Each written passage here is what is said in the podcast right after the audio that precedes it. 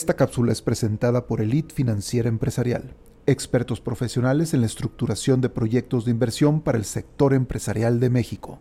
Emprésate. Este capítulo es patrocinado por la AEM, Asociación de Empresarios Mexicanos. Muy buen día, bienvenidos a un nuevo capítulo de Negocios Elite. Soy Bernardo San Pedro y cada semana estaré compartiendo con todos ustedes testimonios, experiencias y todo lo que nos toca vivir en nuestro día a día empresarial. Información que espero sea de gran ayuda para el desarrollo de tu empresa. Comenzamos.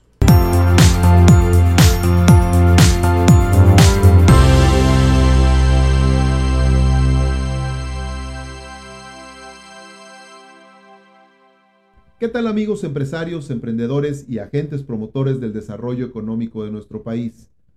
El día de hoy estamos arrancando el 2023 con la primera edición de Emprésate sin Corbata y vamos a tocar un tema que no siempre traemos en el tintero, un tema al que en México, por temas culturales, no le hemos dado gran importancia, el tema de los seguros. ¿Cómo cubrir la vulnerabilidad de nuestra operación empresarial a través de los seguros? Y vamos a tener el día de hoy a Ricardo del Río. Ricardo del Río es una persona originaria de la Ciudad de México que hace 16 años decidió constituir Del Río Insurance Services LLC, una empresa en los Estados Unidos constituida y en donde él radica actualmente ofreciendo servicios y soluciones a esas vulnerabilidades empresariales que se puede encontrar uno en los Estados Unidos y, ¿por qué no?, también en México. Una experiencia de 40 años, viene hoy a platicarnos sobre cuál es la mejor forma en la que podemos acceder a estas asesorías, a esta estructuración de seguros que reduzcan la vulnerabilidad de riesgo en nuestra operación empresarial. No se vayan, va a estar muy interesante este tema y los invitamos a seguir con nosotros. ¡Saludos! ¡Gracias!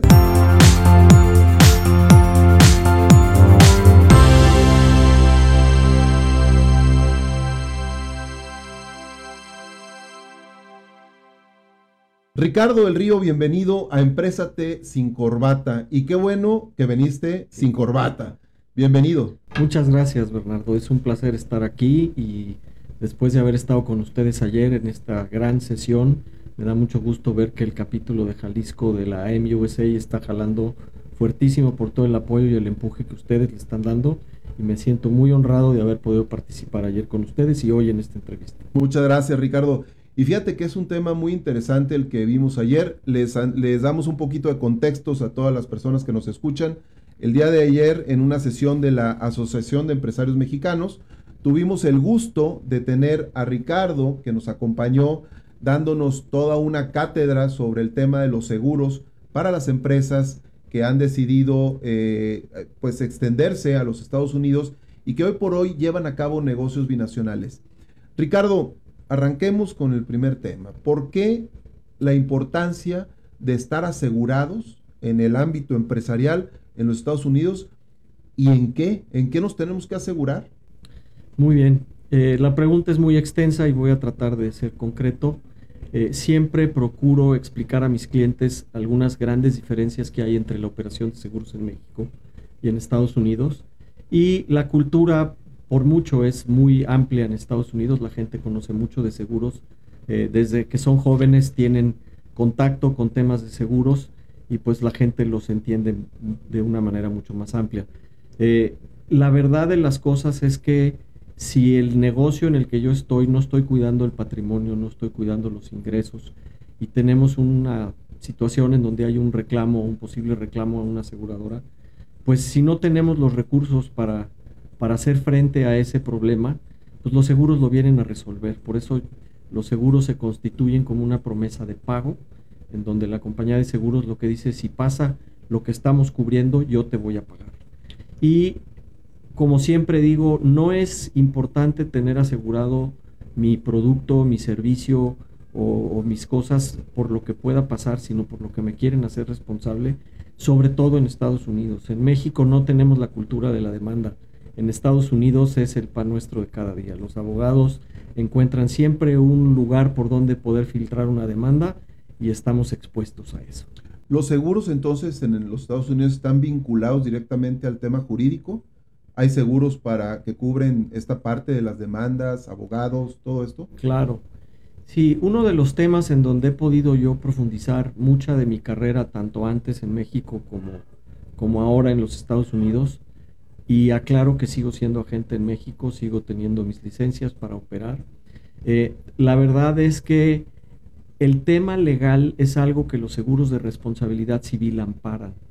Entonces, si a mí me llega una demanda, yo no puedo estar jugando y querer ir a ver con la persona que me está demandando y decirle, oye, pues no seas así, no me demandes. Cuando me llega la demanda, necesito contratar un abogado. Y la parte principal que creo debe tomar en cuenta el cliente es que los seguros de responsabilidad civil cubren los costos legales.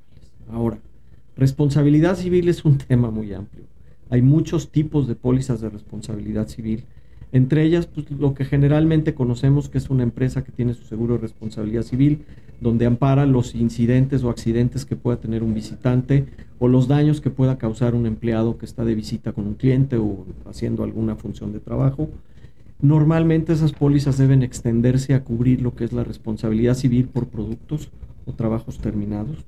Es decir, que si alguien usa, consume o utiliza mi producto y sufre un daño o dice que sufrió un daño, pues el seguro me lo debe de cubrir.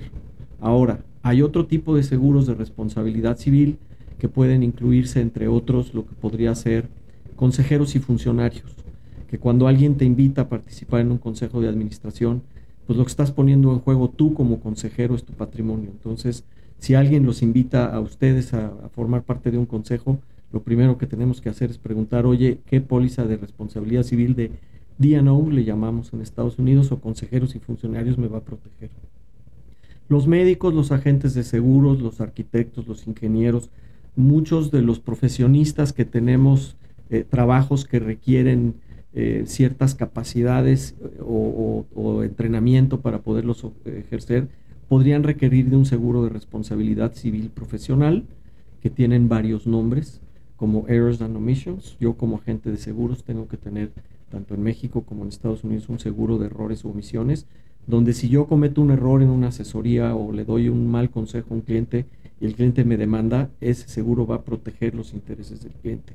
Un médico que hace una mala operación o que se le olvida el bisturí, cuando cierra le dejan el bisturí, ¿verdad? Que suele pasar. Suele pasar. Suceder, así es. Entonces eso se llama medical malpractice. Y pues dependiendo de la naturaleza de las actividades que tiene la empresa o la persona, son el tipo de responsabilidad civil que deben cubrir con un seguro. No sé si eso es la respuesta. Y digo, qué interesante, porque como bien lo dices, en México, pues las demandas, el sistema de justicia más bien no es el mismo que tenemos allá. Creo que el sistema de justicia que tienen los Estados Unidos es muy claro, muy sencillo.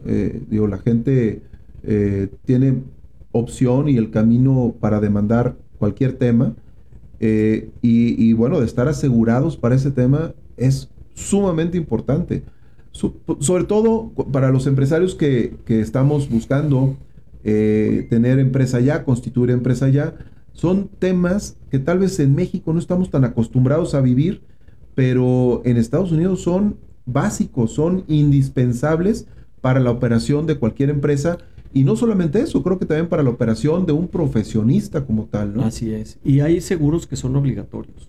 O sea, si tú operas algún negocio que requiere un seguro, necesitas demostrar que ya lo tienes contratado y pagado para que tu licencia tenga o tu autorización tenga validez, y no te permitirían trabajar si no tuvieras ese seguro. Hay seguros que son obligatorios. Ahora, para las empresas que llegan a los Estados Unidos a producir, a un tema de producción, en donde tienes contratada una plantilla de personal, tienes contratados insumos, realizas transportes, todo este tipo de dinámicas un poco más complejas, que no son necesariamente servicios. Digo, hay gente que se va con empresas de servicio, pero cuando es una empresa de producción, ¿qué nos puedes platicar al respecto? ¿Qué tipo de seguros? Y sobre todo para el tema de empleados también, claro, porque allá no hay seguro social, ¿o sí? Sí hay un seguro social, pero es muy diferente a lo que estamos acostumbrados en México. Y voy a comenzar por explicar que en México el seguro social ampara a los trabajadores 24 horas. O sea, si yo estoy jugando un domingo con mi sobrino, con mi amigo o con mi nieto, y tengo un incidente con una resbaladilla, un columpio, el Seguro Social en México me va a amparar. Puedo ir a los hospitales del Seguro Social y puedo ser atendido.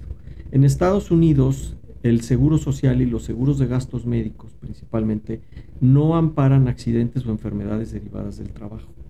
Entonces, cuando tú llegas a un hospital con necesidad de que te entablillen un brazo, que te vean un hueso roto, una cosa así, una de las preguntas que te hacen en la admisión es que si este accidente o incidente no ocurrió en funciones de trabajo.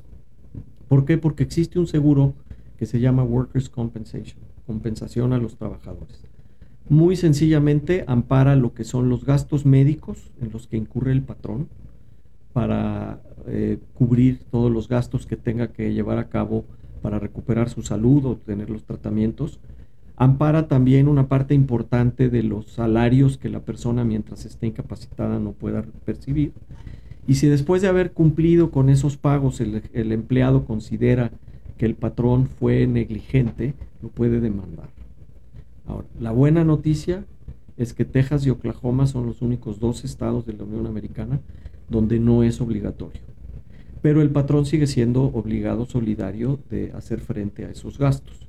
Ahora, los que no contratan el seguro tienen la obligación de registrarse en un padrón que se llama non-subscribers o los no suscritos, en donde de todos modos siguen siendo responsables de los gastos médicos y los salarios caídos, por llamarlos de esa manera, y en caso que el empleado los demande, pues ahora sí se van a tener que rascar con sus propias uñas.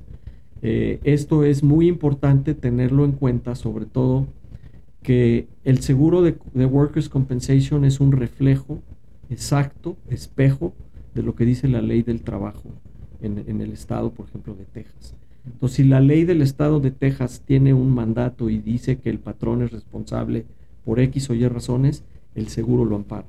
Entonces, es un espejo de lo que es la ley.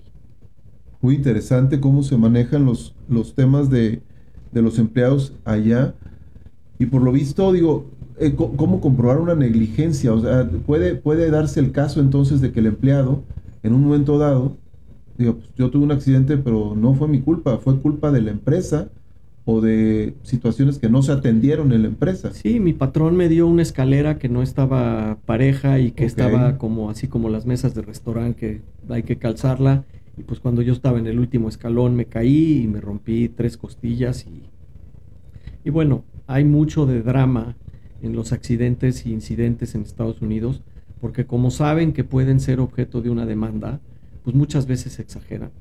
El tema de Workers' Compensation ha sido abusado por mucha gente que después de estar en un periodo de tiempo en rehabilitación y tratamientos médicos siguen cobrando el seguro o siguen cobrándole al patrón, y de repente los encuentran andando en motocicleta o en patineta o en wet bikes o lo que sea, y pues hay gente de las compañías de seguros, investigadores que se dedican a validar que las reclamaciones sean reales. Inclusive hasta en programas de televisión ha salido cuates que llevan años cobrando esas ayudas o esos montos, y que los encuentran el fin de semana haciendo deportes extremos, por ejemplo, ¿no? Bueno, hay de todo en todos lados, ahora sí que hasta las mejores familias. Oye, Ricardo, tienes 40 años de experiencia ya en el mundo de los seguros y 16 años radicando ya en los Estados Unidos. Correcto. Primera pregunta, ¿por qué decidiste irte a los Estados Unidos y a continuar pues con esta profesión que tanto has desarrollado en México? Pues es una historia muy larga que voy a tratar de resumir en 2 o 3 puntos. Uno de ellos es que ya habíamos hecho la venta de nuestra empresa en México, ya había sido adquirida por un despacho internacional, ya había yo vendido mi casa. Fue el momento en el que tuve oportunidad de platicar con mi esposa y preguntarle que si no era podía ser un buen momento para hacer un cambio importante, y me dijo ella, me apoyó en todo el tema. Una vez ya vendida la empresa, vendida la casa y todo, pues ya fue más fácil empacar el coche e irnos a vivir a Estados Unidos. Las razones pueden ser muchas, y entre ellas yo tenía un cierto temor de que en México la inseguridad, el crimen organizado, la violencia, iba a tener un crecimiento importante por el cambio de poderes. Me tocó el proceso de que el PRI dejara la presidencia para que entrara el PAN. Creo que quedaron muchos cabos sueltos. ¿En la época de Fox estamos hablando? Estamos hablando del final de la época de Fox, en donde pues casi no pasaba mucho.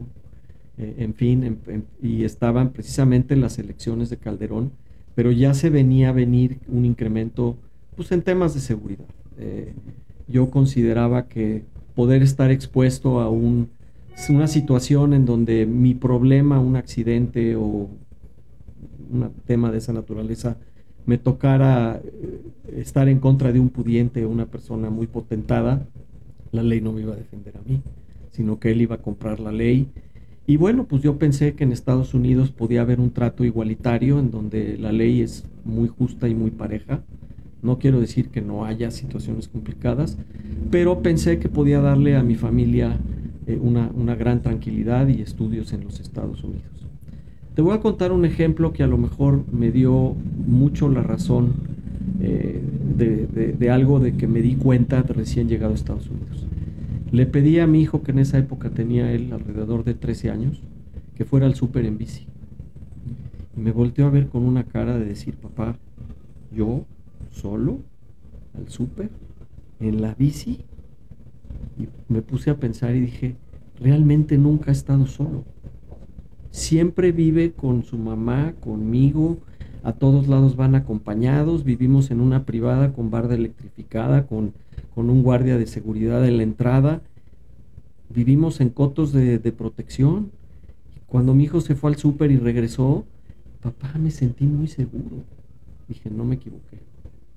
Y es algo que creo que en México no nos damos cuenta, que cada día nos estamos confinando más por el temor a ser víctimas de un asalto, de un robo, de un fraude, una cosa por el estilo. Cada vez vivimos más encerrados nosotros, que somos más los buenos que los malos, pero los que nos tenemos que encerrar, pues somos los que nos tenemos que proteger, ¿no? Llamémosle cuidarnos. Exactamente. Oye, empresarialmente, el mercado norteamericano, pues presenta grandes diferencias contra el mercado mexicano. Tú dejaste un mercado en México, porque sigues obviamente asesorando a mexicanos, que es algo muy interesante que tengas el doble conocimiento, las dos cachuchas, ¿no? De las necesidades en temas de seguros en los Estados Unidos, y obviamente las necesidades y el manejo, cómo se maneja las pólizas de seguro en México. Pero llegas a los Estados Unidos y la cartera de clientes se dio en automático. ¿Qué fue lo que viviste? Pues mira, yo llegué convencido de que en un año me iba a hacer rico. Ok. Porque mi experiencia y mi desarrollo profesional en el sector pues me tenía que llevar muy lejos. Y la verdad es que llevo 16 años trabajando a tambor batiente y largas horas al día, y la verdad es que es un mercado muy competitivo, muy competido, muchos canales de distribución. Prendes la televisión, hay 20 anuncios de seguros, vas en la carretera, hay 20 anuncios, recibes correspondencia en tu casa y te ofrecen seguros para tu casa, para tu coche. Prendes la computadora y hay muchos anuncios, hay una distribución masiva de seguros, cosa que en México no pasa. Y la verdad es que hay que enfocarse en un nicho. Los especializados en algún nicho han podido crecer sus negocios. Yo en México sigo siendo agente, tengo una cartera de clientes muy importante. Cuando yo me fui a vivir a Estados Unidos, me fui prácticamente sin ingresos, y con el tiempo fui creando esta nueva cartera, algunos ex clientes y otros clientes nuevos, con Chávez y Asociados, que es un despacho boutique de corredores de seguros en México. Y en Estados Unidos pues empecé a tener prueba y error, porque no conoces cómo funciona el mercado. A diferencia de México, en donde las aseguradoras luego que quieres trabajar con ellos te ponen ayudas, un escritorio, que quieres una computadora, allá te preguntan cuántos millones vas a vender. Entonces, normalmente tenemos que depender de un mayorista o de un general agency, que es una agencia general en donde te pueden dar acceso a esas compañías de seguros en donde ellos ya tienen los volúmenes cubiertos. Yo creo que también es importante mencionar que de alguna manera el posicionamiento que yo he tenido ha sido en una gran zona de confort con el mexicano, el latino. Atiendo a muchos clientes aún en México, y en Estados Unidos tengo clientes que aseguran sus casas, sus coches, sus negocios, pero la gran diferencia con México es que en México yo le digo a la aseguradora qué coches y qué marca y modelo y tipo y me pueden dar una cotización. Pero en Estados Unidos tengo que darle santo y seña del cliente, su Social Security Number, el número de su licencia de conducir, hace cuánto que dejó de pagar el seguro, si está vigente, qué siniestros ha tenido, revisan su historial de crédito. O sea, en pocas palabras, los demográficos del cliente o de la empresa son muy importantes en la evaluación que hacen las compañías de seguros. En Estados Unidos son los reyes de la información, las bases de datos que tienen son inmensas y las compañías de seguros verifican mucha información acerca de los clientes o de las empresas. Entonces no es solamente decir que vale tanto y que es tal marca o modelo, sino que los demográficos y el perfil del cliente tienen mucha importancia en la suscripción de los negocios de seguros. Oye, Ricardo, platícanos un poco, y porque es un tema muy relevante que creo que aplica tanto para Estados Unidos como para México, y es este seguro del hombre clave. Y te pediría ampliarnos un poquito en este tema, porque en el mundo de las finanzas, cuando hablamos de financiar proyectos de inversión, de financiar empresas que tienen algún proyecto específico para llevar a cabo, y en México se da mucho las empresas en donde hay un hombre clave. Si el principal dueño, operador o líder de la empresa fallece, pues se acabó la empresa, se acabó el proyecto, y para quienes nos dedicamos al otorgamiento de crédito, pues se acabó la fuente de repago, ¿no? Sí, el know-how. O sea, se acabó la fórmula recuperación, mágica, ¿no?, del negocio se acabó, ¿no? Exactamente. Entonces, lo que hemos visto es que en México, para cobrar una póliza de hombre clave, lo que sucede, nunca se la dan a un acreedor, sino que se la pagan a la empresa como tal. Creo que la empresa es la beneficiaria de un seguro de hombre clave, pues. Correcto. Entonces, para quienes nos dedicamos al otorgamiento de crédito, pues esto es inoperante. No lo podemos operar. Hasta la fecha no lo hemos podido operar. ¿En los Estados Unidos es igual o pueden nombrar un tercer beneficiario? Mi pasión es por el uso de los seguros como instrumento de financiamiento. Uno de los usos puede ser el hombre clave. En México, el seguro de hombre clave se ha constituido como un vehículo para poder hacer deducibilidad de primas, en donde la empresa tiene que ser el beneficiario único y revocable, que es lo que tú estás mencionando. La póliza tiene que ser una póliza temporal que no sea menor de 5 años. Tiene que existir y justificarse el interés asegurable en cuanto a que el empleado o el ejecutivo tiene que tener una relación directa con la empresa, debe estar en la nómina y algunos otros requisitos para que de acuerdo con la ley del impuesto sobre la renta se pueda llevar a cabo esta deducibilidad. Yo, siendo muy honesto, y no me gusta decir que voy a ser muy honesto porque siempre soy muy honesto, la verdad es que yo no tengo una póliza de seguro de hombre clave, yo no tengo una póliza de intercambio de intereses empresariales. Yo lo que tengo es ganas de hablar con mi cliente para descubrir cuáles son sus necesidades, dónde le aprieta el zapato, cómo le podemos hacer para que esa necesidad que él tiene, yo encuentre si es financiable a través de un seguro de vida. Si ustedes necesitan un seguro de hombre clave, contraten un seguro de vida y dejen de beneficiario a quien quieran. No tenemos que hacer las pólizas que yo puedo ofrecerle a mis clientes no se llaman de hombre clave. El uso que se les va a dar es para financiar la pérdida de un hombre clave. Y acordémonos que lo importante no es cómo funciona el seguro de vida, sino lo que puedes lograr con el seguro de vida, ¿no? Y lo que puedes solucionar, o sea, la solución que le das, porque en un tema de crédito, como te comentaba, el hombre clave fallece y sí, prácticamente ya se hace una deuda impagable en algunos casos, claro. Hay empresas, en México la pequeña y media empresa generalmente está soportada por una sola persona y es una característica muy peculiar de aquí de las empresas en México. Y bueno, el tema de tener asegurado ahí a la persona, al hombre orquesta, ¿no?, que lleva a cabo la empresa, pues sí es importante. Ahora, ¿aseguras de todo allá? Todo se asegura por lo visto. Así es. Y mira, por ejemplo, algo que ha cambiado en el mercado recientemente, los últimos años el incremento en riesgos cibernéticos ha creado una ola de crecimiento en los reclamos de lo que se llama cyber liability, por aquellas hackeos de bases de datos y demás. Es un ramo en total crecimiento. Muchas de las pólizas empresariales o business owners policies, que sería el equivalente a la póliza múltiple empresarial, tienen ciertas coberturas para riesgos cibernéticos. Sin embargo, ha proliferado tanto las reclamaciones y los eventos que empieza a haber, o ya hay desde hace tiempo, pólizas específicas de riesgos cibernéticos.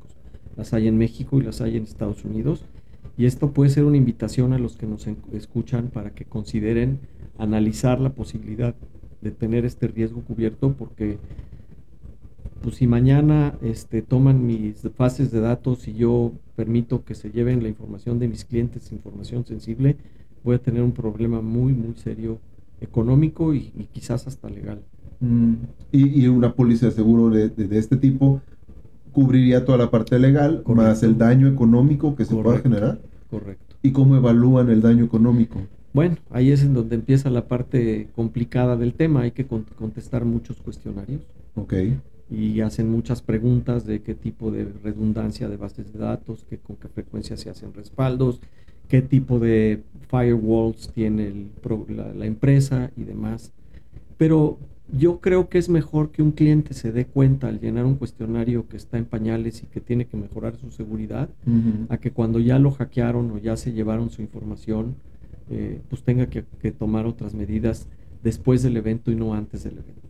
Fíjate qué interesante, son temas del día a día que se viven en el mundo de los seguros. Tú que tienes una sensibilidad mucho más amplia de lo que está sucediendo en las empresas por el tema de los reclamos de seguros, o sea, situaciones que se van presentando también van generando productos de seguros que permitan cubrir esas eventualidades. Correcto. Y eso es algo muy interesante porque finalmente, en nuestro actuar empresarial, en el día a día, pues los seguros no es algo que traigamos en la cabeza, principalmente en México. No está en nuestro chip. Pero en Estados Unidos es el pan nuestro de todos los días.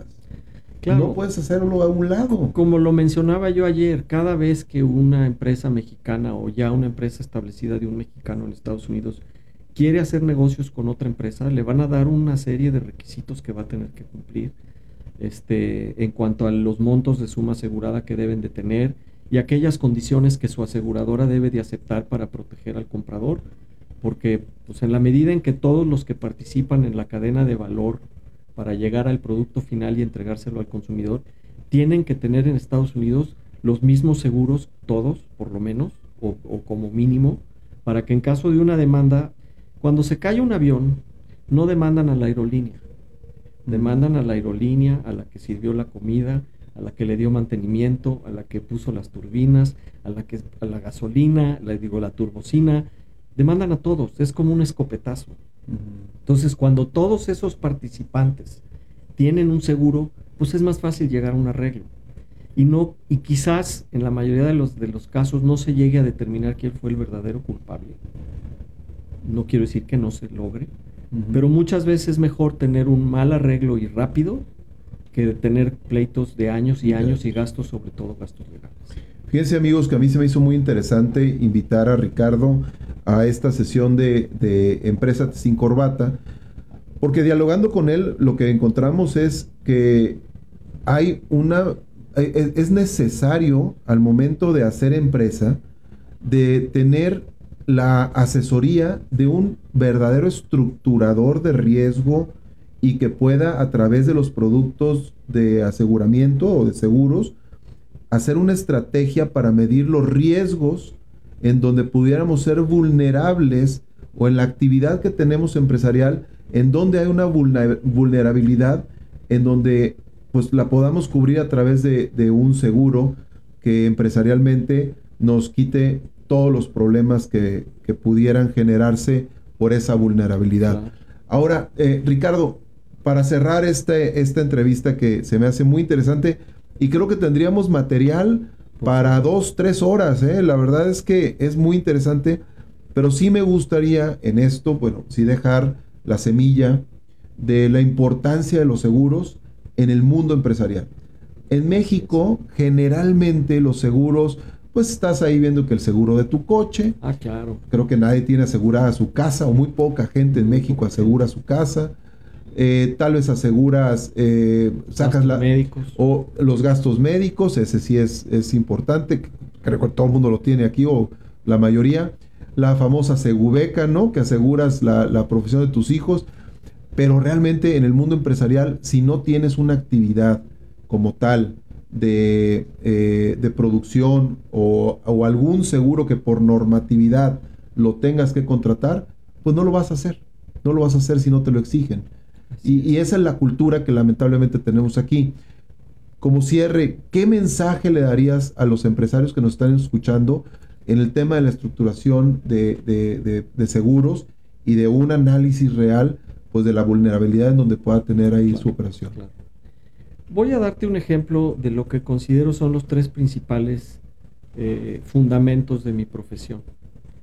Yo tengo que tener la suficiente entereza y profundidad en mis trámites con las compañías de seguros para lograr que mi cliente reciba la mejor indemnización que pueda después de un reclamo. El segundo pilar de mi profesión es que si su reclamo no procede, tener la suficiente capacidad de explicarle el por qué y que haya un buen entendimiento de por qué no está cubierto su siniestro. Oye, es que no cubre caídas de meteoritos y está en tu póliza y lo dice, excluido. Entonces, porque muchas veces el cliente se enoja y dice, no, pero yo por eso pago primas y tienen que pagar. Y la tercera, que es mi regla de oro, es yo tengo que educar a mis clientes para que siempre piensen como si no tuvieran seguro. Oye, fíjate que me chocaron la puerta de mi coche y quiero que la aseguradora pinte todo el coche. ¿Por qué? No, pues para eso pago el seguro. Pues, ¿qué crees? ¿Que no pagué tu póliza? No tienes seguro. ¿Qué vamos a hacer? No, pues entonces sí le reparo la pura puerta. No sé si hace sentido, o sea, mi ejemplo no es congruente, porque no debería yo dejar de pagar la póliza de un cliente. Claro. Pero, ¿a qué me refiero? Si tú cuidas tu dinero, estás cuidando el dinero de la aseguradora. Porque al final del día, de nuevo insisto, el seguro, el contrato de seguros es un contrato de buena fe, en donde la aseguradora hace una promesa de pago. Yo te voy a pagar si te pasa esto. Entonces, cuando un cliente, por ejemplo, que tuvo una granizada y se le vinieron abajo los techos de su planta, y me dijo, no toco nada hasta que venga la aseguradora, le dije, pues si quieres agravar el riesgo y que se siga empeorando la situación, no toques nada, pero toma fotos y empieza a limpiar y a secar lo que puedas. Y eso me lo va a pagar la aseguradora. Yo no creo que hoy sea la pregunta que debas hacerme. Y es difícil decirle a un cliente cuando tiene el techo caído y la empresa llena de agua y granizo, decirle eso, pero es difícil. Es como cuando vas al doctor y te tiene que dar la mala noticia de que lo que tienes es una enfermedad muy grave. Ahora, yo también creo que los negocios deben de considerar que una parte integral de sus presupuestos deben de incluir la protección. Uh-huh. Yo me topo con muchos clientes que dicen, oye, ahorita nada más dame el seguro básico de lo que necesito y ya cuando la empresa esté bollante y esté dejando muchos millones, es cuando voy a querer asegurar todo esto.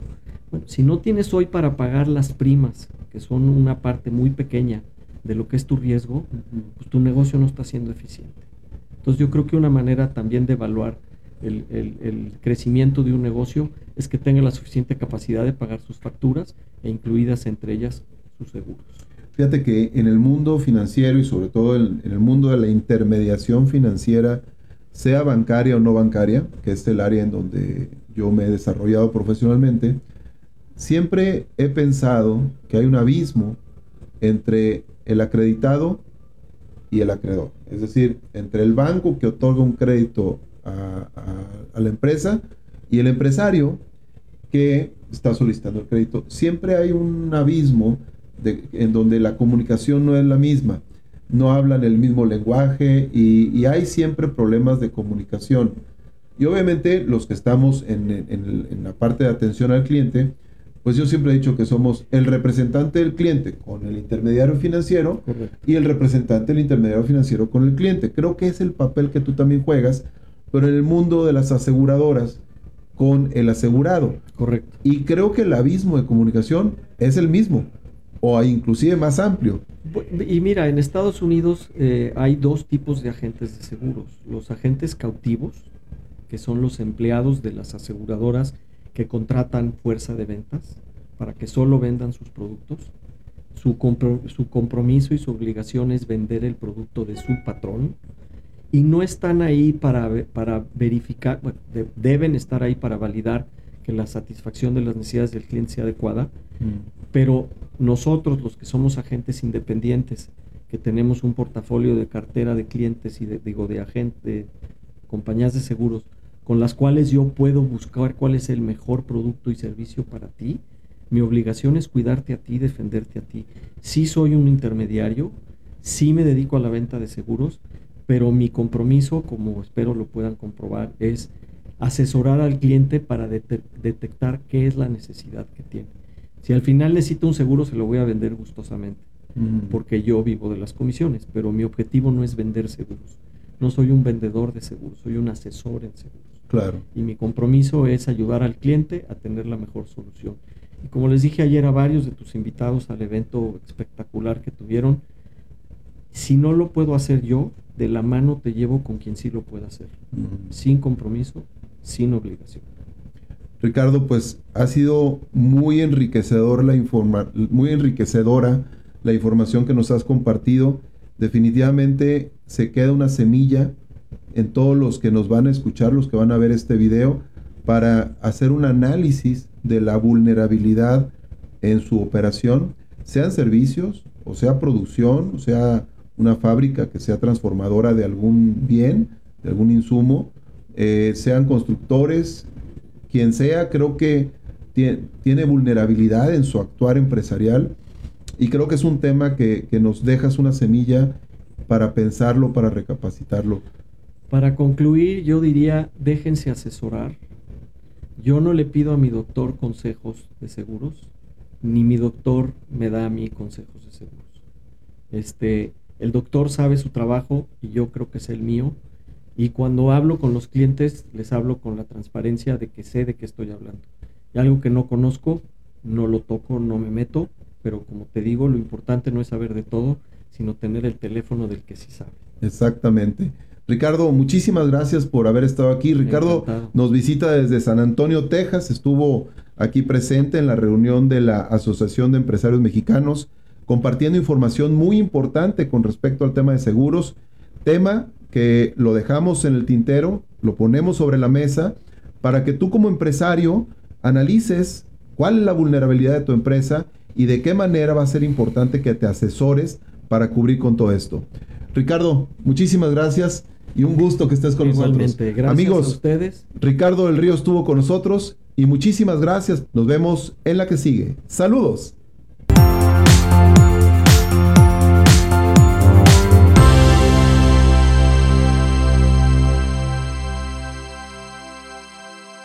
Te invito a tomar un par de segundos y suscribirte al podcast en las plataformas de Spotify y YouTube, y así no te perderás ninguno de los contenidos que estamos publicando.